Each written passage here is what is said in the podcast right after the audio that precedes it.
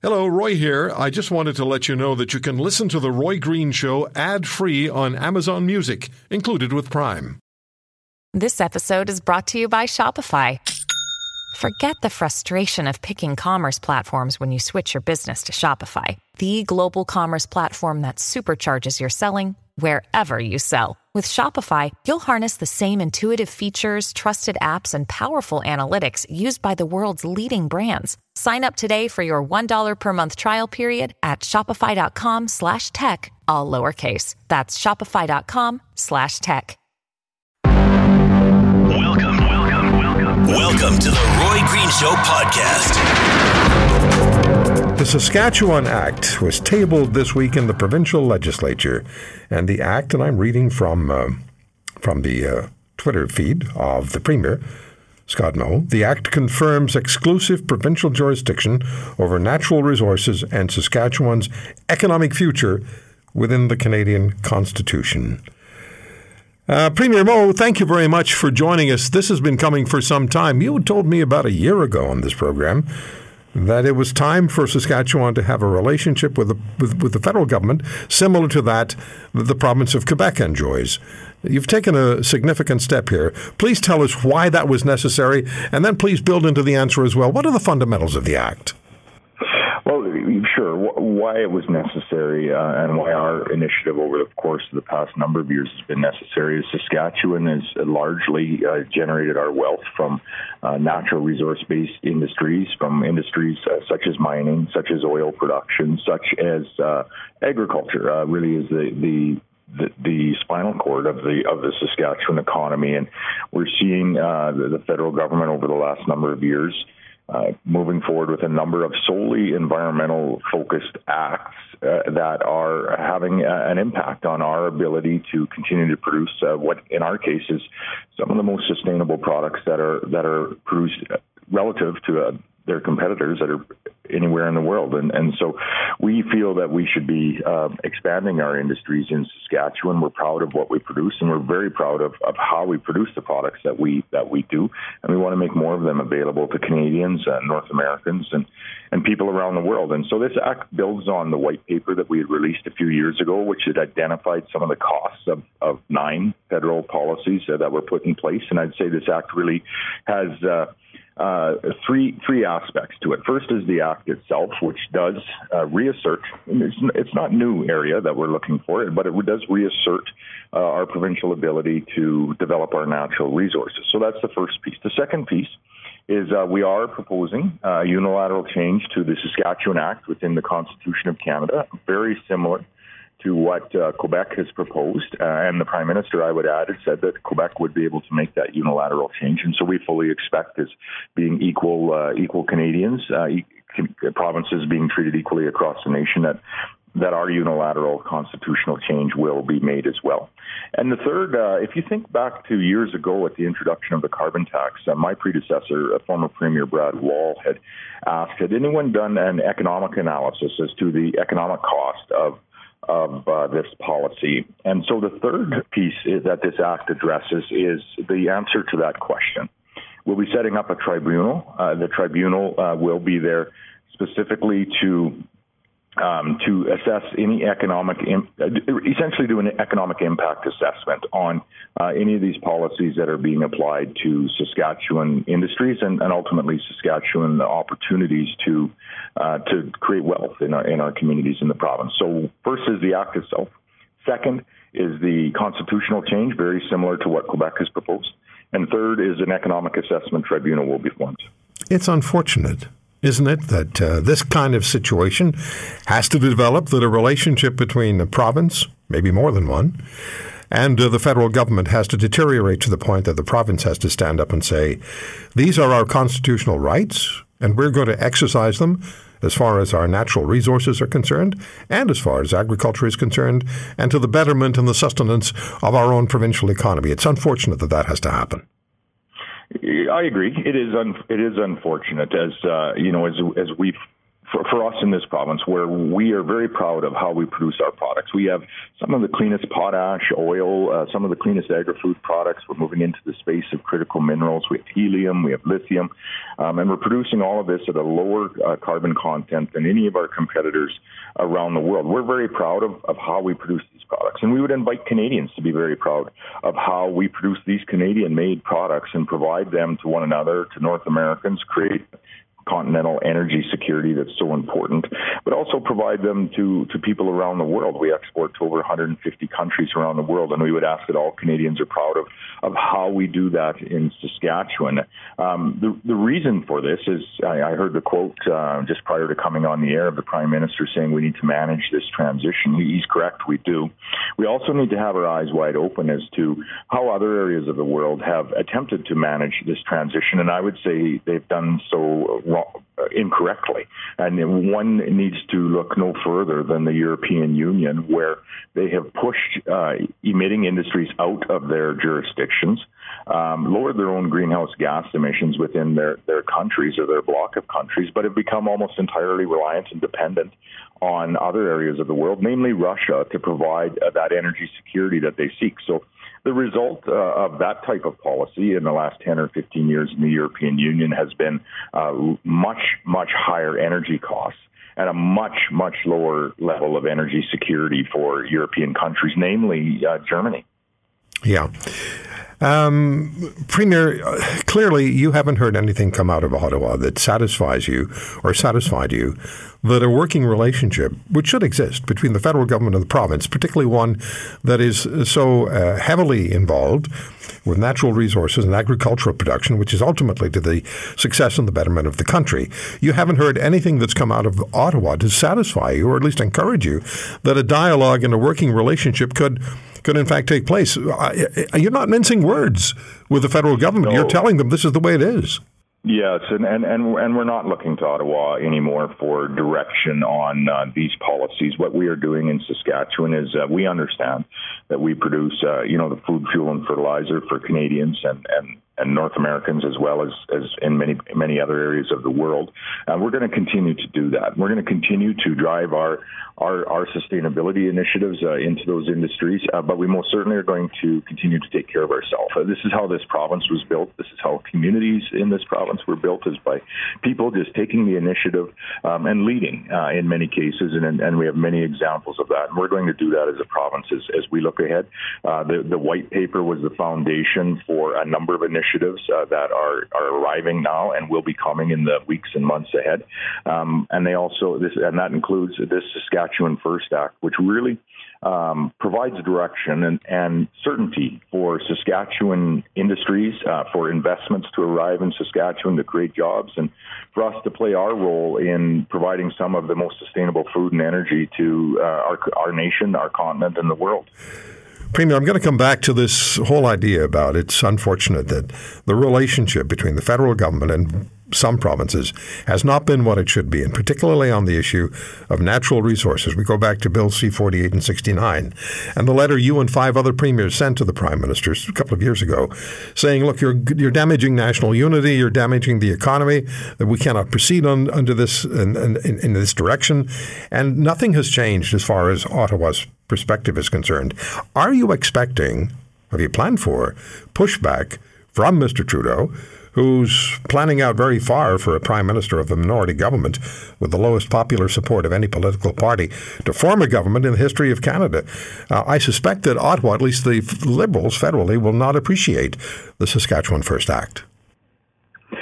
Yeah, I don't know what the what the federal government or the prime minister's stance that will be on this. Uh, it should be positive. Uh, they've, as far as the constitutional amendment goes, this is very similar to what Quebec's doing. He said Quebec most certainly can do that. So we would expect um, that that is really a non-issue. They, they, should be accepting of the constitutional changes that we've put forward to ensure that we can continue to develop uh, our non-renewable resources, our forestry industry, um, our agricultural industry. And so we would expect that what is uh, good for Quebec from the Prime Minister's stance most certainly would be good for uh, Saskatchewan. But uh, to your earlier comment, it, is it is unfortunate because there's there's nothing new in this act. Uh, what this act is doing is reasserting the provincial jurisdiction that we uh, uh, have in this province, um, but is being infringed on uh, with various environmental policies, nine of which we identified in the in the white paper. Um, but as, as we move forward, uh, whatever the response is to this act or to other uh, divisive conversations that we might be having in, in the country today or, or into the future. Canadians are larger than that. Um, you know, as I said, we, we would invite Canadians to be uh, equally as proud of the products that come out of Saskatchewan, not just because of you know the, the opportunity they provide in, in, in supplying energy and food, um, but also be proud of the quality of the products and, and how they're produced. Uh, the most some of the most sustainable products in the world, and, and we in Saskatchewan and across the three provinces, I think uh, have a duty to be equally as proud of products that are being produced in other areas of Canada and, and sold back to us in some cases, or, or uh, provided to those in the U.S. or around the world. When when a, an electric electric car manufacturing plant is uh, negotiated and landed in Ontario, we're, we're proud of that. Um, that plant could be anywhere in North America or around the world, and it's good that it's in Ontario. And so I would say we as Canadians uh, need to maybe just take a step back after what's been a couple of uh, a number of very challenging years, uh, maybe with the federal government, maybe with uh, you know a global pandemic but really look at the the diversity that we have in this nation and look at it as a, as a strength, a strength of Canadians that's far beyond uh, whoever the federal government might be. Uh, get back to supporting uh, one another in the diverse ways that we generate wealth. Uh, have faith that we're uh, producing these products in the in the most sustainable way that we can, which is in the interest of, of all of us, and really get back to being a, a strong nation that we maybe have maybe taken some time away from the last number of years. Yeah, we also have a real problem dealing with one another. As far as interprovincial trade is concerned, the regulations there are very difficult, and we know the pipeline issues that have developed over the last, uh, particularly over the last decade or so. But really, when, when we look at the world today, Premier, and we see the inflationary uh, climb, the, the trend, the uh, the interest rates are climbing, uh, housing, uh, homes, home values are dropping. People are going hungry in some parts of the world. In fact, we know that 5.8 million Canadians, including 1.4 million children, are dealing with uh, food security issues. When we look at the big picture in that particular uh, uh, perspective, we should be glad that Saskatchewan and your neighbor to the west of you, who is not offside with uh, with what you're doing with the Saskatchewan First Act. I've spoken with Premier Smith about that. Uh, we should be glad that we have the provinces, the prairie provinces, that can produce so much of what this country needs, and really so much of what the world needs. It's really to ultimately to each and every Canadian's advantage, including Mr. Guilbeault and including Mr. Trudeau. Absolutely. The uh, um, you know we're seeing on full display uh, for the world to see uh, in in the European Union what happens when you have a, a, flawed policy process that is focusing only on the environment and is not uh, allowing any conversation around uh, national energy security, uh, national food security to be part of those conversations. And I would say that we should not head down that that same dark path here in Canada. Yes, we should do better with in how we produce the products that we do. We are doing that in Saskatchewan, and I know we are doing that across Canada. Um, but we need to keep at the forefront, I would say, uh, not only national food and energy security as, as a priority, but I would also put forward continental uh, energy security in particular. Uh, continental energy security is, is of paramount importance to us as, as Canadians. Uh, the United States, uh, despite uh, the the challenges we may have from from day to day uh, are our largest ally in the in, in the international stage, and we need to take care of of we need to ensure we're prioritizing continental energy security, continental food security. If we're not going to do it as North Americans, who do you think in the world will do that for us? Nobody. Nobody. Premier, if I may, we have a minute left, uh, and I'm going to drift a little bit off topic here, but it's it's very significant. We have the uh, investigation, the, the, inquiry in Ottawa underway as far as the invocation of the Emergencies Act is concerned. And we've heard that Saskatchewan really wasn't, and this position you made, at your, your lawyers made at the inquiry, Saskatchewan wasn't consulted on the implementation or the invoking of the Emergencies Act. You were just told it was going to happen, correct? Correct. I'd, I'd uh, uh, communicated back. I said, if, if, the, if the federal government is bent on this, um, get the blessing of any provincial premier. You don't have to do it nationwide uh, do it wherever, whatever premier thinks they need to do it, then go ahead and do it in that area. But l- listen, it, it, was unnecessary. The Emergencies Act was, in my opinion, uh, entirely unnecessary. There was four blockades uh, across uh, the nation. There was three at border crossings, one in Alberta, one in Manitoba, one at the Windsor Bridge. Three of those were removed with all of the current powers that uh, the RCMP had. Uh, my understanding is, is no police force requested additional powers like uh, those in the Emergency Act, and then the Emergency Act was was implemented to remove uh, the last one. So if you could remove three, under the current regular conditions, uh, why did you require the Emergencies Act for the fourth? And so I, I think it was entirely unnecessary. A credit to the RCMP uh, and the OPP in the case of the Windsor Bridge for the um, utilizing the, the laws that we have in this nation to ensure that those uh, were dismantled. And um, we just believe that the Emergencies Act was entirely an overreach and, and was not necessary.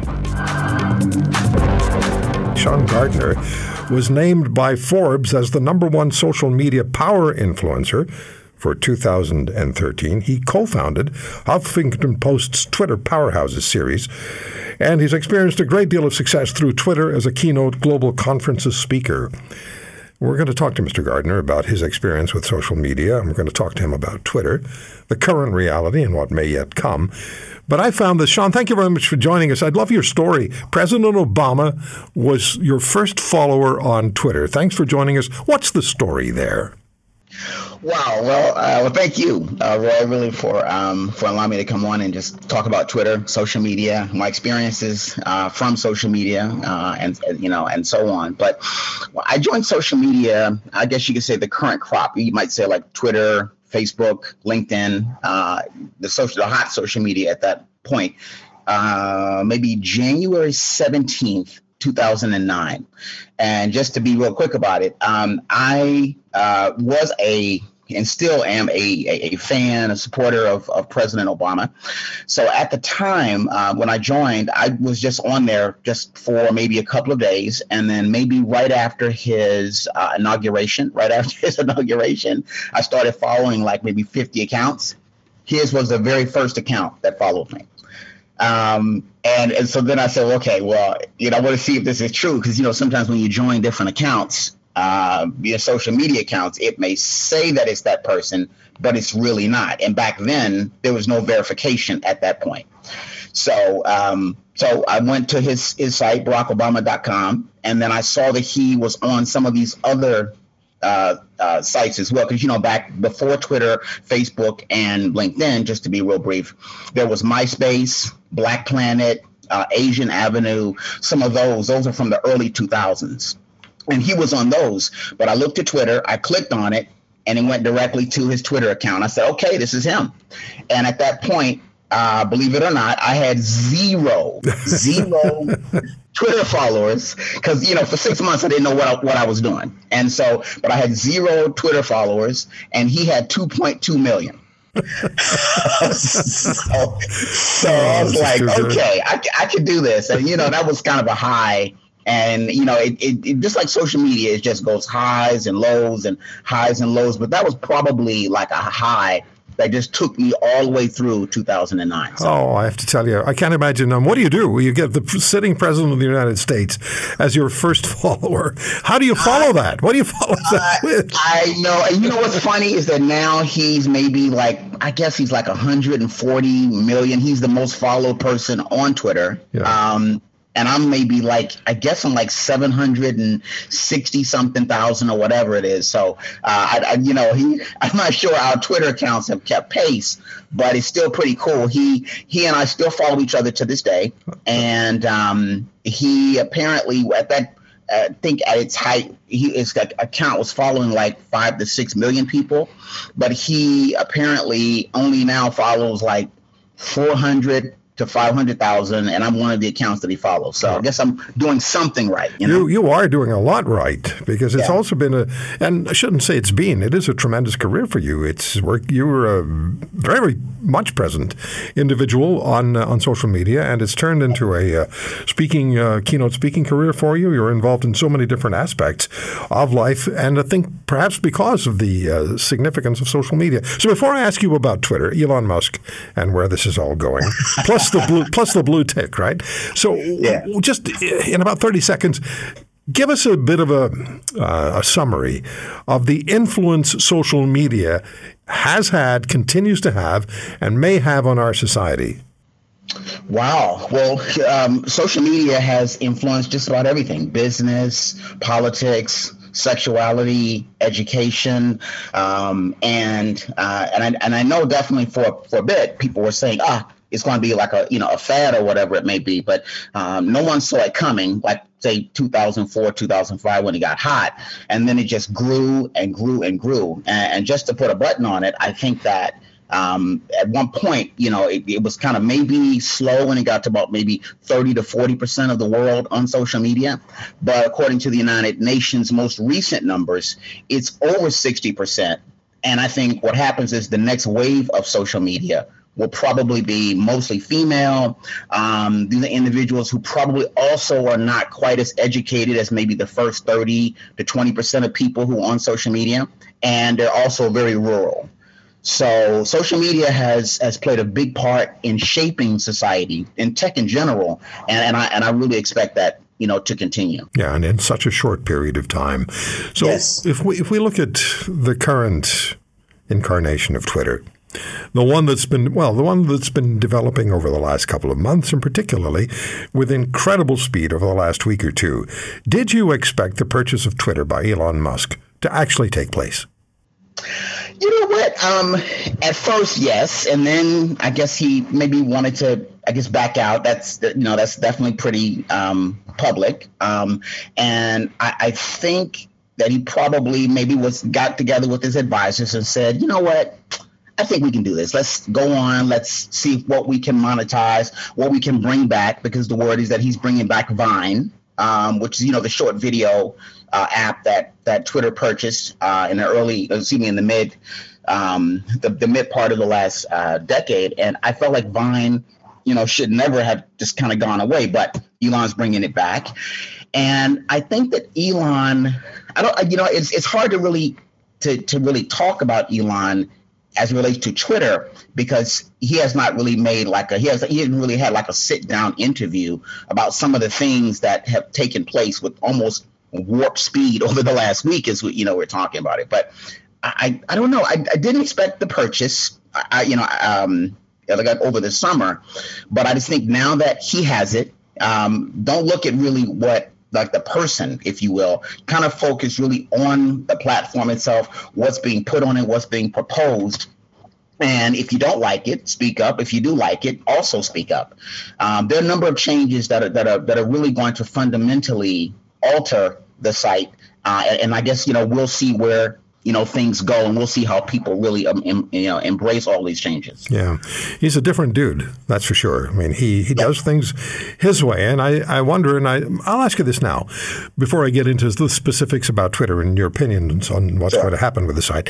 Do you believe that what Elon Musk does with Twitter is inevitably going to affect what the other social media platforms do? Will he have sufficient influence that he will create direction Uh, involuntarily for the other platforms?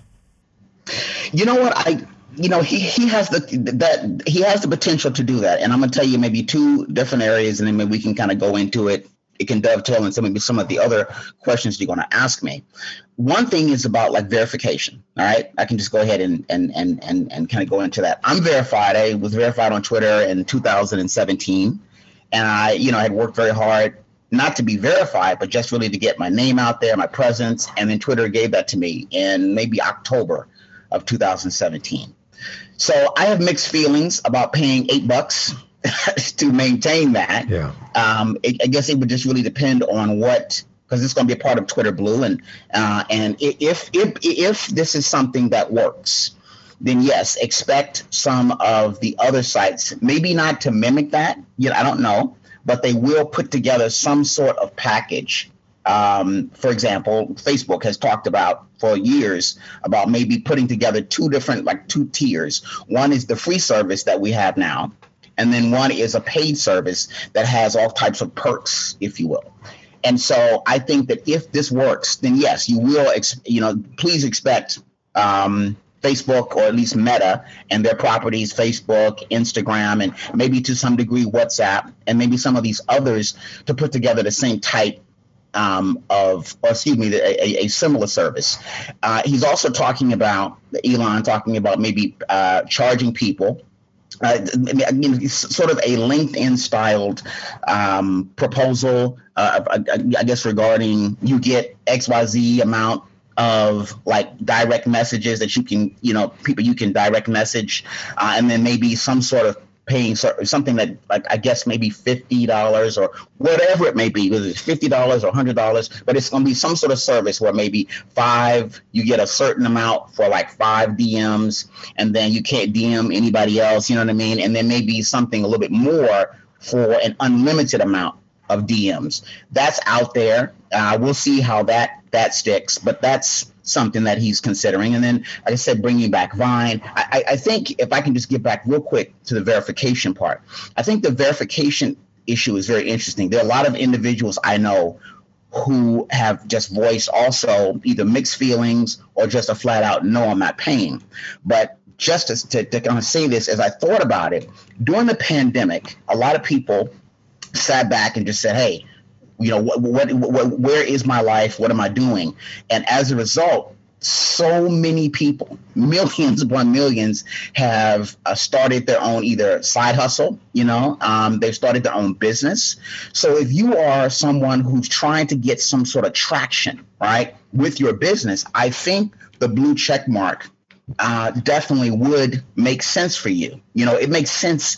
You know, I mean, I mean, real clear sense in that regard. You know, and most of these individuals are women. I know that women, uh, women-led businesses don't get necessarily the type of funding that male-led businesses get, and this is worldwide. So, if you're trying to just present this good face and really build some instant legitimacy for your business and what it's doing, I think the blue check mark that's that service that is a part of the Twitter Blue would would would, would essentially make make sense for you. So yeah. I think yeah, it, it that that uh, the issue of like DMs. There are a number of things out there floating around, but I think those two come to mind as you know potential services that could make sense for somebody who's trying to really build some legitimacy. All right, Sean, what's your overall impression of Elon Musk's changes to Twitter immediately after taking ownership of the platform. And I'm talking about job losses, you know, executive team gone, um, varying percentages, uh, depends on who you talk to, of the employees of Twitter gone with threats of more to come. What's your sense of, of what he's done so far?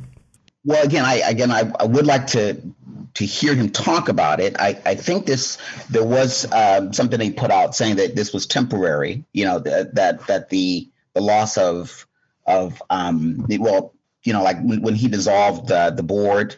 Uh, again, he's trying probably to just kind of make the board, you know, uh, uh, in in whatever it is that his whatever it is that he's thinking about, whatever ideas he has, he's trying to to bring on a board that that you know typically reflects that. Obviously, people have their own views, and you want a diverse board, you know, to to to some degree. I'm talking about points of views here. Right. Um, and I guess that's maybe what what his calculation is there. Um, and hey, it's his business, so he can he can definitely do that. Uh, as it relates to the job losses, I think the one issue that was really glaring uh, to me was when I guess the entire AI ethics team um, was uh, fired.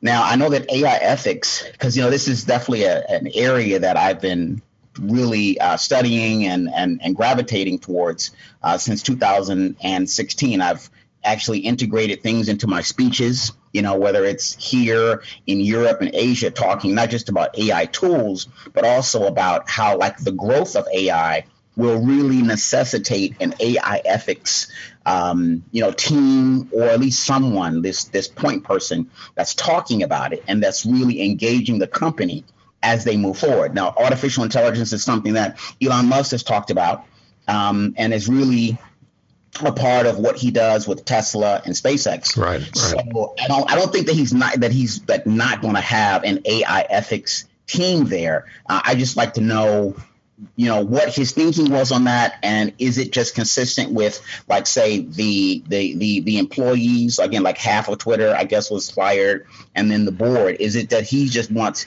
his own ai ethics team um, I'd like to maybe, I mean, if I had a question for him, that would basically be like the so, big one. So here's a question that I just received from a listener.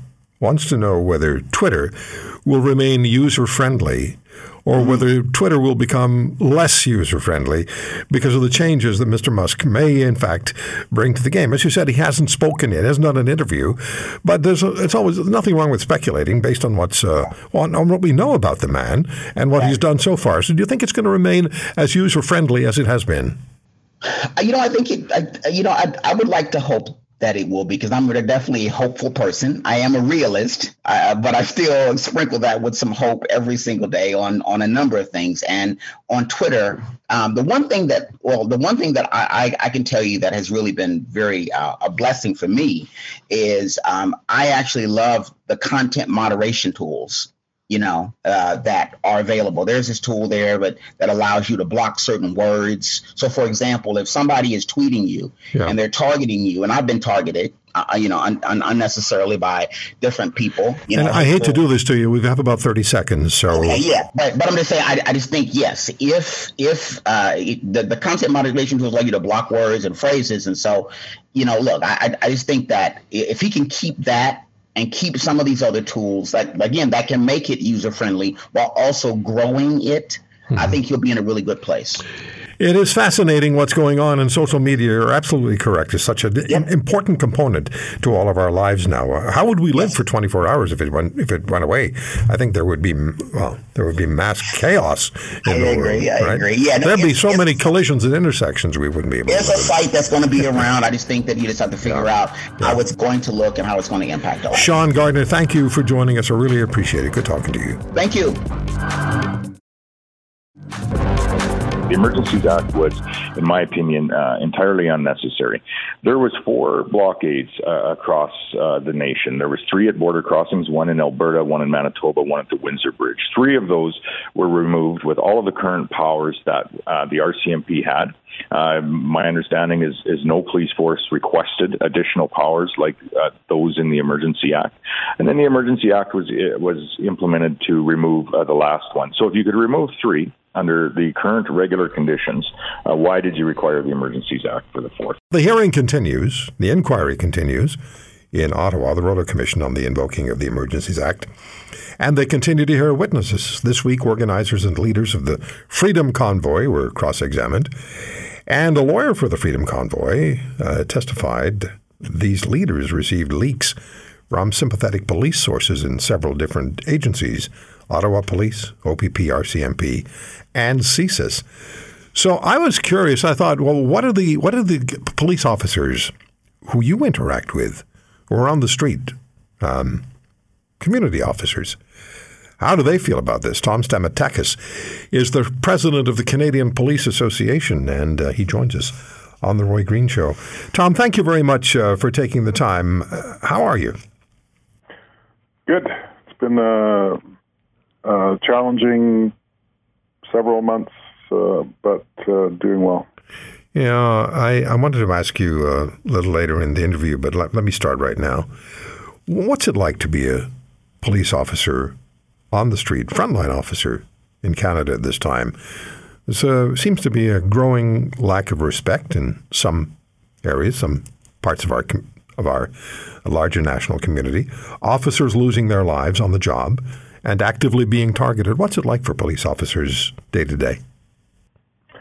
Well, it's been a challenging time, uh, particularly over this last two and a half to three years. Uh, somehow, the, the police in, in this country have become a target for for many groups and individuals, and are often blamed for broader societal issues that the police have very little control over or influence over. So it's been particularly particularly challenging. And then, of course, over the last you know six weeks or so, we've seen uh, you know f- four officers murdered um, just just for doing their jobs and, and and who they are and, and and that's unusual in Canada and I, and it's had a significant impact. And then throw into that um, you know this these the, the increasing frequency of protests for a variety of issues and police are often in the middle between uh, trying to enforce the law and, and governments that uh, create legislation or make policies, and and the public who who do have a legitimate right right to protest and express their views about policies and legislation that they, they don't agree with, and, and so all of that, you know, adding to that well documented mental health challenge in our industry, a lack of resources, in communities right across the country, and it's just a it's just a really difficult time for police in this country at the moment. Yeah, I've heard that uh, officers increasingly, when they reach retirement age, um, option to retire, they take that option maybe more frequently than they had in the past. How do you see? How does the Canadian Police Association view what's going on right now in Ottawa? and, uh, and and let's within the greater context of the invoking of the Emergencies Act. Uh, how, how, do you how does the CPA view the invoking of the Emergencies Act and uh, and what happened in Ottawa in February?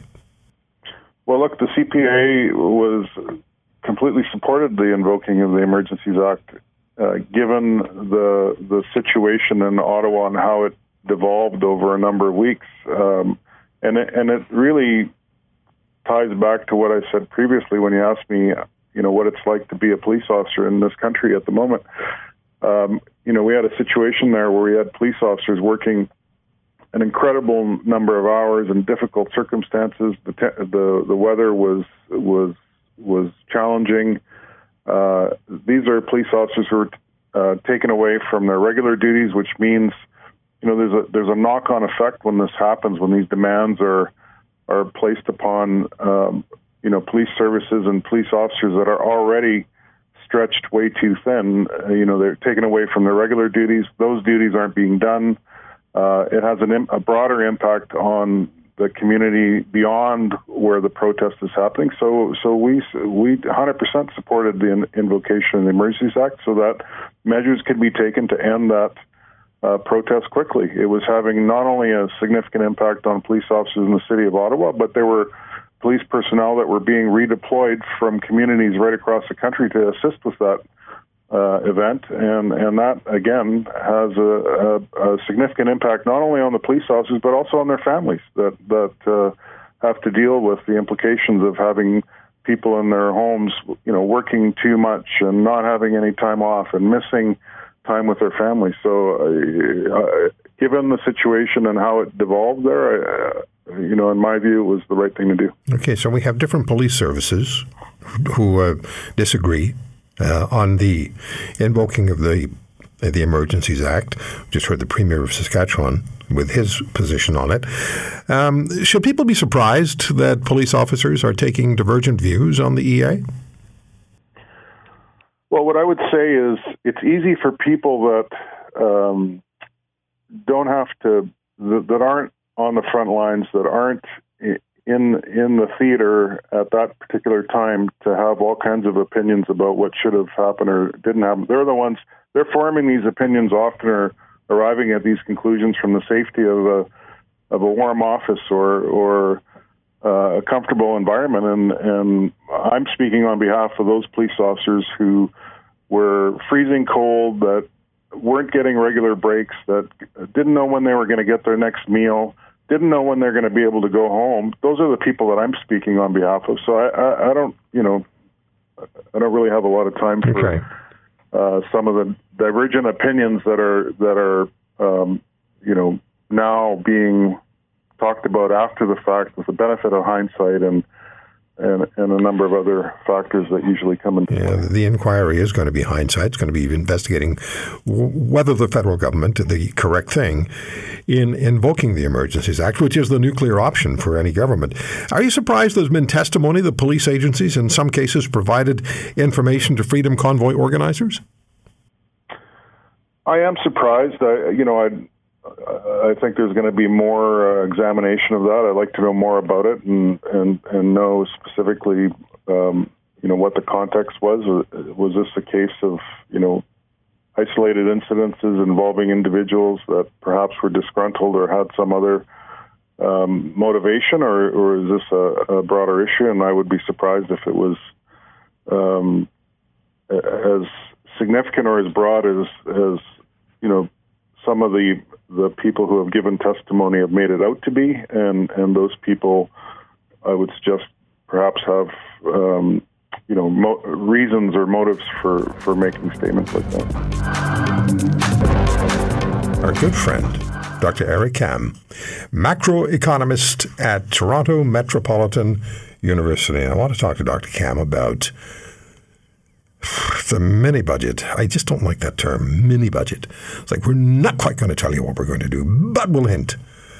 Um, so before I talk to you about that, our last guest, our last guest, John Gardner, named as the number one social media power influencer by Forbes, his story is Barack Obama follows him.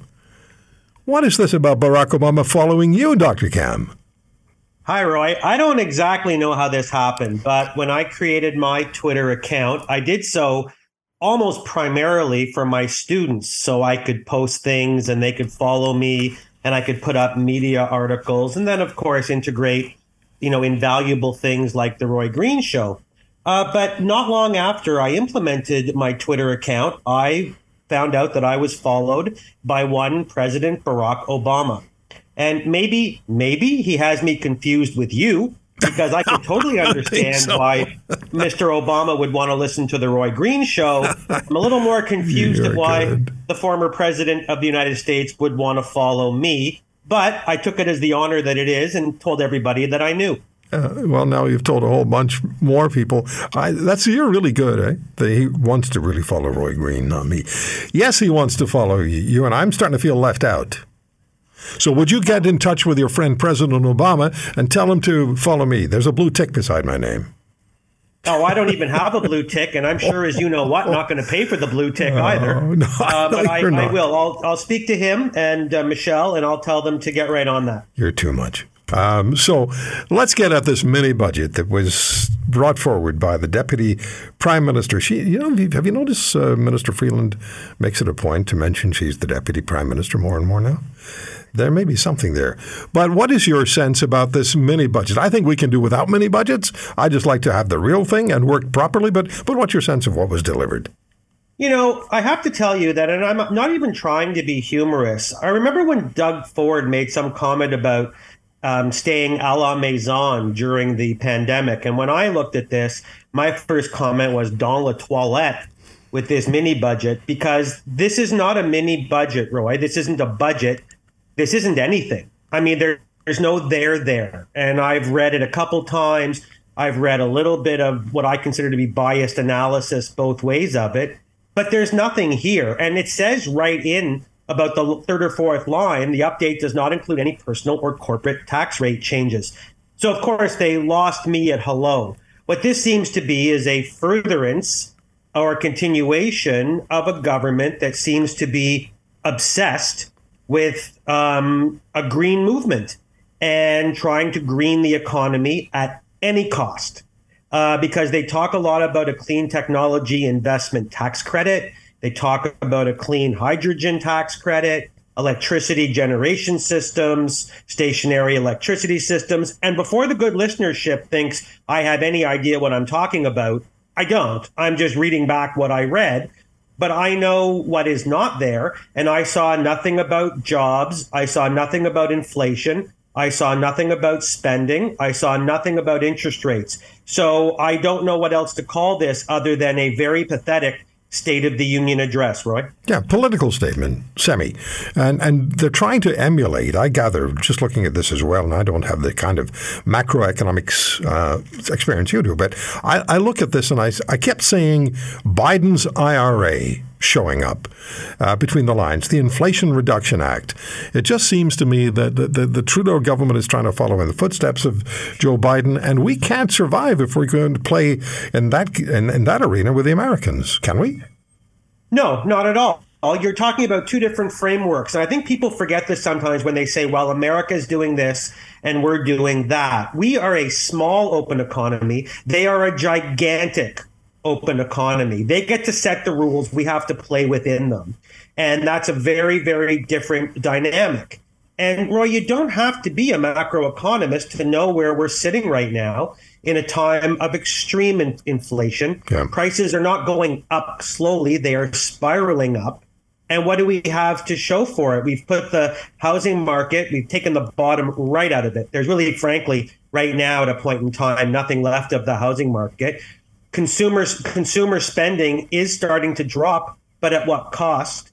You're talking about, as we said, the conference board says if you make $70,000 a year, you're going to be $3,000 poorer in disposable income next year.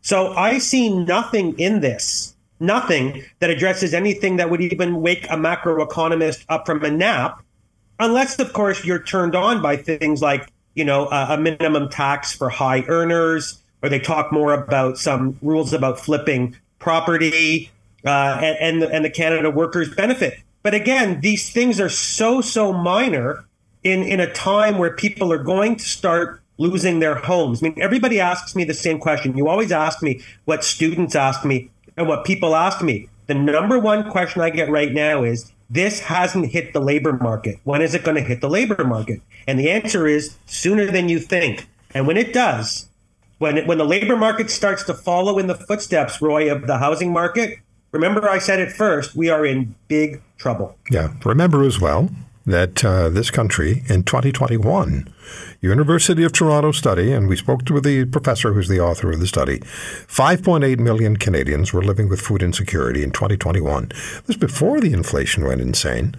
1.4 million of that 5.8 million are children. The situation's only gotten worse. So last weekend, I spoke with uh, Kirstin Beardsley, the CEO of Food Banks Canada, and they issued their report. Never have food banks been used as much as they are now. And never in the history of this country and the history of food banks in Canada have they been used as much as they are now.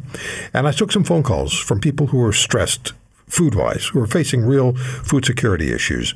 And then I received an email. We're going to be talking to the gentleman who sent me the email tomorrow. And what he and his wife are facing is really disturbing. And the food that they do without is really disturbing. And and Professor Kam, when you've got home, well, it's probably over six million now, out of a population of 38 million, dealing with food insecurity already at a time of high inflation, food inflation outpacing regular inflation. Why, in the name of common sense or good thinking or decent government, would a would a federal government not make that a priority? At least talk about it in your mini budget or whatever, whatever you're delivering. And this is the thesis of my discussion. This is, this is really when the rubber hits the road. People are having a hard time feeding and housing their children. We are not talking about people that are having a hard time going on cruises or picking between which Christmas break. These are people deciding should we eat tonight or should we let the children eat tonight? That is where we are. It is not a joke. But I look through this joke of a mini budget, Roy, and you're right. I see nothing prescriptive about the economy. They keep shoving wind and solar power down our throats. And that's wonderful. When the economy is booming and inflation's back to 2% and GDP growth is stable, then I think we can talk about some Clean Air Act. But until then, why they make this a front and center issue is so beyond me as an economist, as a human, as a father. I'm telling you, Roy, you're looking for an answer and you just can't get it from me. And that makes me cry because there is nothing in here to address the most pressing problem in our society today. And if it's not today, it will be tomorrow. And it's poverty, nothing less.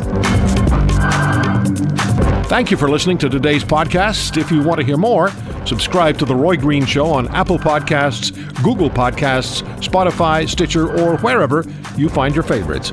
And if you like what you hear, leave us a review and tell a friend. I'm Roy Green. Have a great weekend.